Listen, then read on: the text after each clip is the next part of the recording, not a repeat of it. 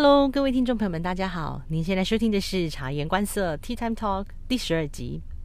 各位听众朋友们，最近好吗？今天我想给大家带来一点不一样的内容，却是我个人认为比工作更重要的事——培养个人领导力。希望大家能够细细的去感受本集的内容，因为一个好的领导力将给你带来事半功倍的效果。你知道的，我们不可能什么事情都亲力亲为，也不可能什么事情都会。唯有让团队合作的潜能与潜力达到最高的效果，自然而然的，所有的事情都能够水到渠成。成功是来自于一个团队，而不是一个个人。这不仅仅适用于 PM、Project Manager、LM、Line Manager，甚至是 Director 或者是一个 Country Head，而是适用于所有的角色。只要你的生活或工作需要与人合作，你就能够运用到领导力。优秀的领导力将给你带来你预想不到的影响力，也将对你和他人的人生产生化学变化，擦出不一样的火花。节目的最后呢，我也会回答一位听众朋友们所提出来的问题。OK，那我们就开始我们的节目内容喽，Let's go。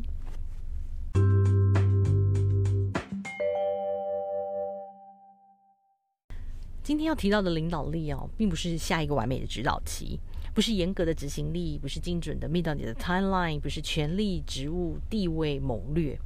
领导力事实上是影响力，是一个人改变和影响他人心理和行为的一种能力。它其实是一种精神，是一种魅力，它能够激发你团队的潜能，达到共同的目标。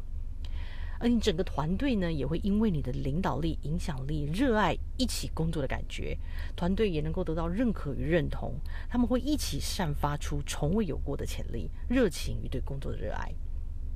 所以，身为一个领导者，你要有心甘情愿的追随者，你必须要用深邃的思想、美好的品格、优秀的个性、非凡的魅力，去感染人，去给予人。领导力的本身并不是权力。而是一种关键的能力，领导力不是当领导才需要的能力。所以，就像我刚刚所提到的，每一个个人，你都能够拥有你的领导力。哈佛商学院的一个教授名为弗朗西斯·弗雷教授，哦，他所说过的一段话：领导力呢，表现在因为你的存在，使他人变得更好，而且当你不在的时候，你的影响力还能够一直持续。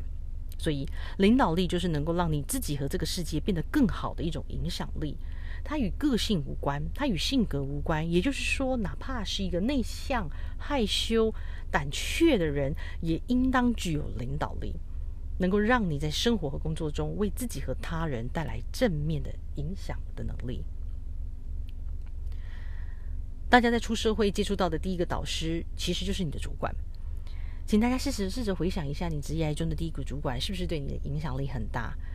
因为一个好的领导者，他不只是团队的模范，更能够对团队的每一个成员产生影响力，培养出更多的优秀的领导者。你所带来的正面的应力量哦，将是长远与深刻的影响着他人，即使你们已经不再是同事。Leadership 领导力这个单词，其实一直以来我很少认真去思考到这个问题。直到某一次我面试一个 PM position 的时候呢，这个面试官呢问了我这个问题，他说 What's your leadership？在当时呢，他问我这个问题的时候，其实我是傻住的，我真的一时半刻无法回答，所以我很笼统的回答他我是如何带领一个团队等等哦。但是就在那一次的面试之后呢，开启了我去思考领导力 leadership 这个问题，这个特质的开端。慢慢的、渐渐的，在呃不停的 practice 之后呢，我深刻的了解到领导力的本质，并且开始去运用它，它就发生了不可思议的结果，而且它所带来的力量也超乎我所预期。我记得以前的我哈，为了要达到目标，其实都是拼死拼活的做，就是做不完呢就加班，别人不做不配合呢，我就自己来。刚当 CIA 的时候也是这样，刚当 PM 的时候也是这样。最后渐渐的成为一个 senior cia 的时候呢，我就发现，其实我们只要跟 site SC sub I PI 的关系打好，或者各个部门的人员关系打好，再加上一开始 SIV 的时候呢，training 你就是做的非常的扎实，告诉他们角色应该怎么做，内容该怎么怎么去去执行，然后呢，嗯，site document 的 filing 该怎么做，你把它 training 的很好，渐渐渐渐的，好像他们也可以独立开始做事，啊，也不用仰赖 cia 这么多。在 PM 的部分也是哦，慢慢的、慢慢的，在我变成有经验的 PM 的时候呢，我就是觉得啊，我只要了解团队的需求，尽力提供资源解决问题，那团队就能够做得更好哦。他们也可以自己对自己有所要求，达到自己想要达到的那个目标。其实殊不知呢，是我当初没有仔细的去思考 leadership 这个这个概念哦。但是其实呢，我在当下的我慢慢的成长的过程中，我其实就是在渐渐的在培养我自己的领导力。而产生的一些影响力哦。另外一个例子呢，就是我做了 PM 几年后啊，跳槽到了一个新的公司，接到的第一个案子，其实就给我一个超大的考验哦。因为这个团队在我接手的时候，他看起来就是一个即将溃散的团队，每个人都来跟我说，他都已经待不下去了，超想离开这个案子。而且 sponsor 的 complaints 从来没有停过，越越 report 越到上面哦，从 BD、PD，然后 BD，然后到这个可能这个。公司的这个高层的主管这样子，那呃，而且呢，在这个案子里面呢，他开了非常多的会议哦，不管是 internal 的或者是 CRA 的会议、sponsor 的会议，我参加了呃，在交接之前参加了一两次这样的会议呢。我其实真的不太知道他们主要的 status 跟后面的 milestone 是什么。每一个 functional team 像无头苍蝇一样到处乱窜，这些 leader 都不知道自己该做什么，现在 status 是什么，往后走要做什么，timeline 在哪里。哦，不知道该做什么，没有目标，也没有计划，所以我交接的时候，甚至在那一天，原来的 PM 并没有参加，sponsor 的 PM 来主持这个会议。我心想，我的天哪，我我到底是日日日掉入哪个坑？我日后的日子真的是惨定了，真的这么大的洞，我要如何去收拾？我要又要如何去 meet 到当初最终的一个 first patient in the timeline 啊？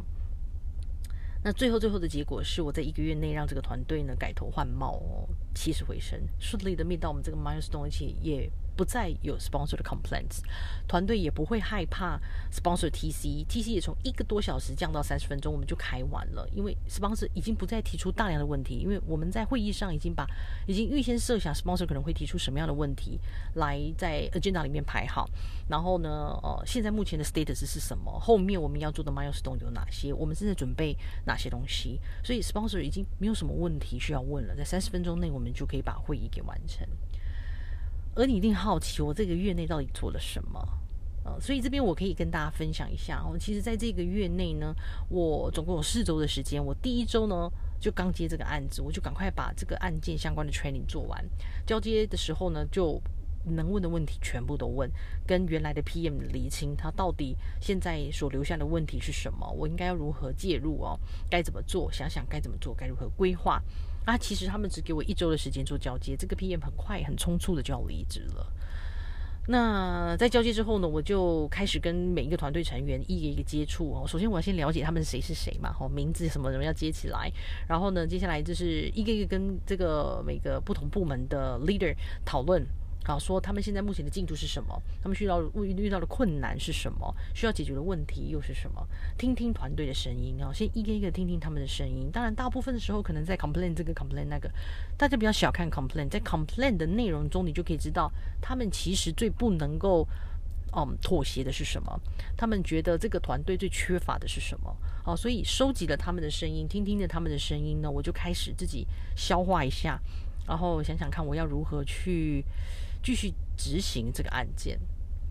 我记得我当初想了一想，我发现这个就像我刚刚讲的，我接了这个案子之后，它整个就像一团散沙哦，一盘散沙，然后哦没有组织，没有架构，然后嗯开会也没有目的，然后 meeting minutes 跟 agenda 对我来讲也是我我很难我自己都很难理解的，我要怎么 report 给 sponsor，所以。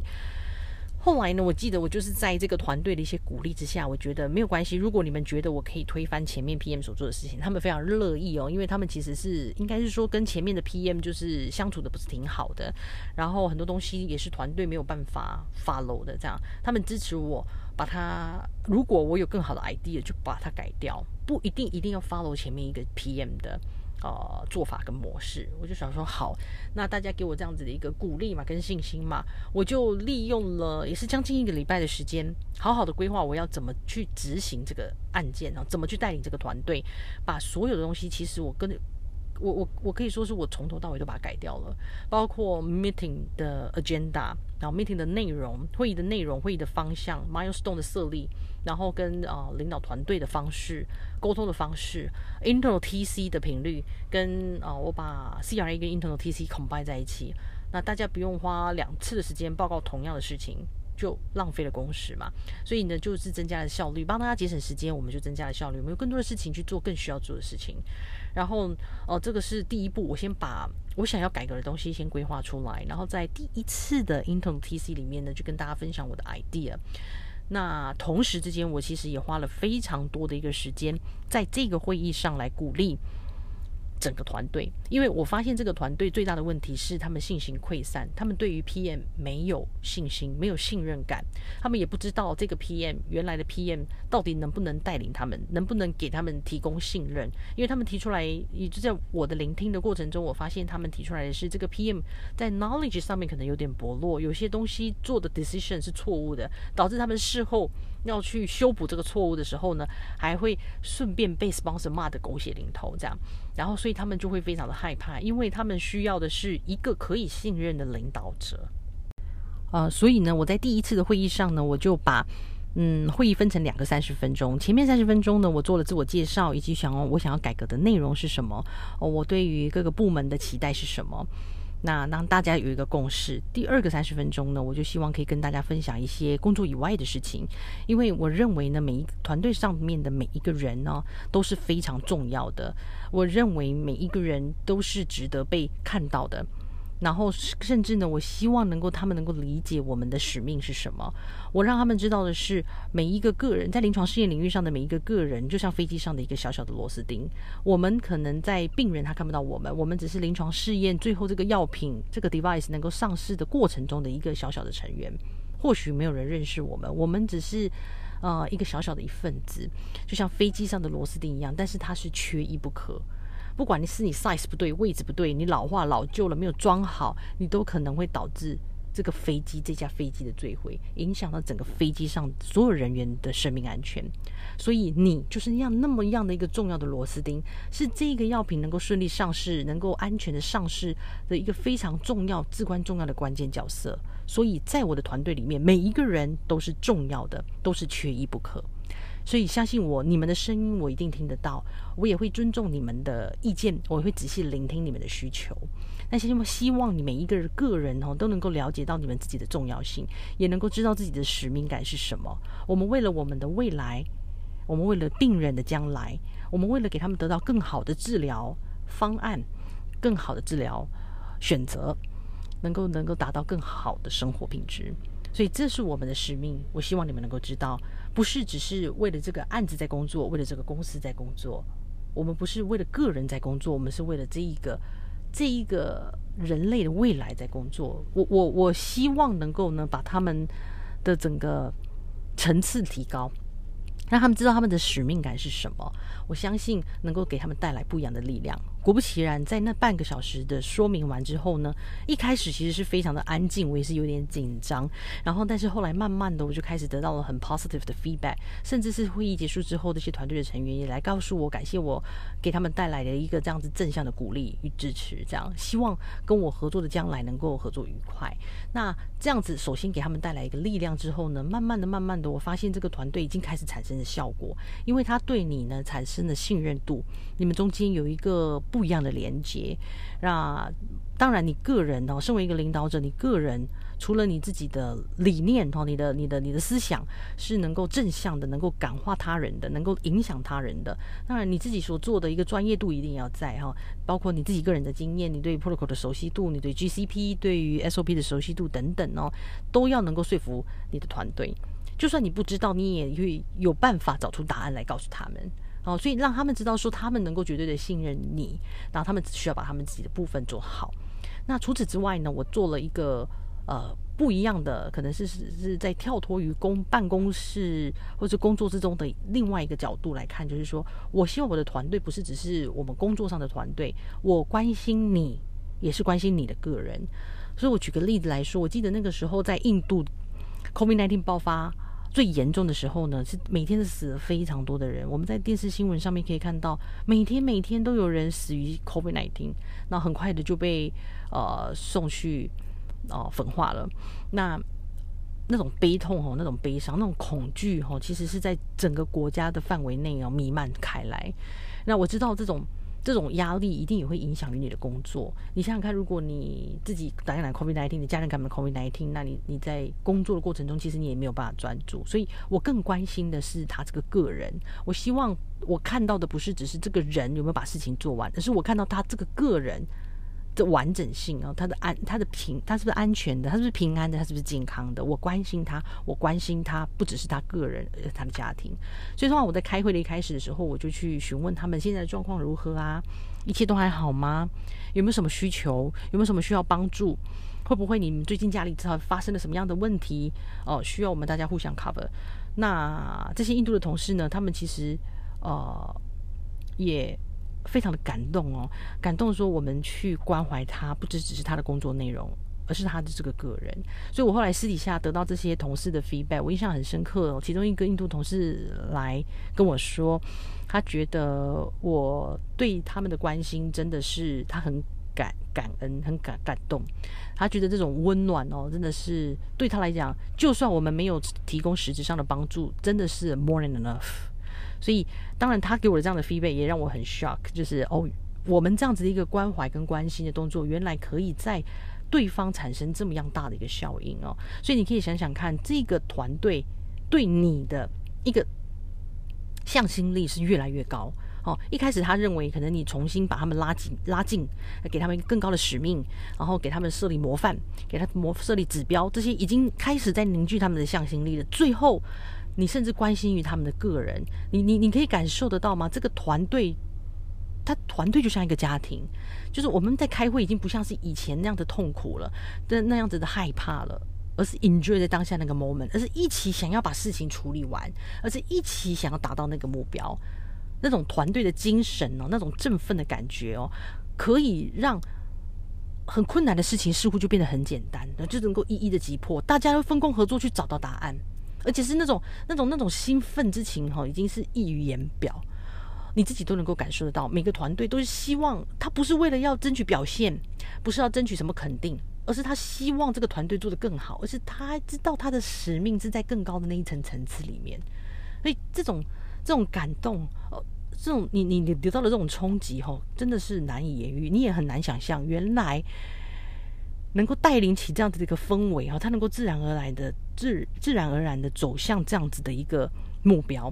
哦，所以他他所得到的一个反馈哈，是我当初其实没有预料得到的。我所以今天这两个例子呢，就是一个领导力的运用啊，在今天的节目里面来跟大家做分享。那今天呢是这个 topic 的第一集，呃，上集。那下集的话呢，我希望能够更仔细的抽丝剥茧的来跟大家讲，有几个呃比较可以实际运用的 tips，来让大家可以在平常生活中可以操作哦。所以下一集呢，就主要是 focus 在 take away tips，你可以带回家慢慢使用，慢慢练习。那希望呢，你也可以总有一天，或者是现在的你已经是一个非常好的正向，能够。给予身旁的每个人正向影响力的一个领导者。那如果你还没有到达那个地步，不用担心，你只要能够反复的练习，你只要能够得到这之中的精神，相信你将来也是一个很伟大的领导者。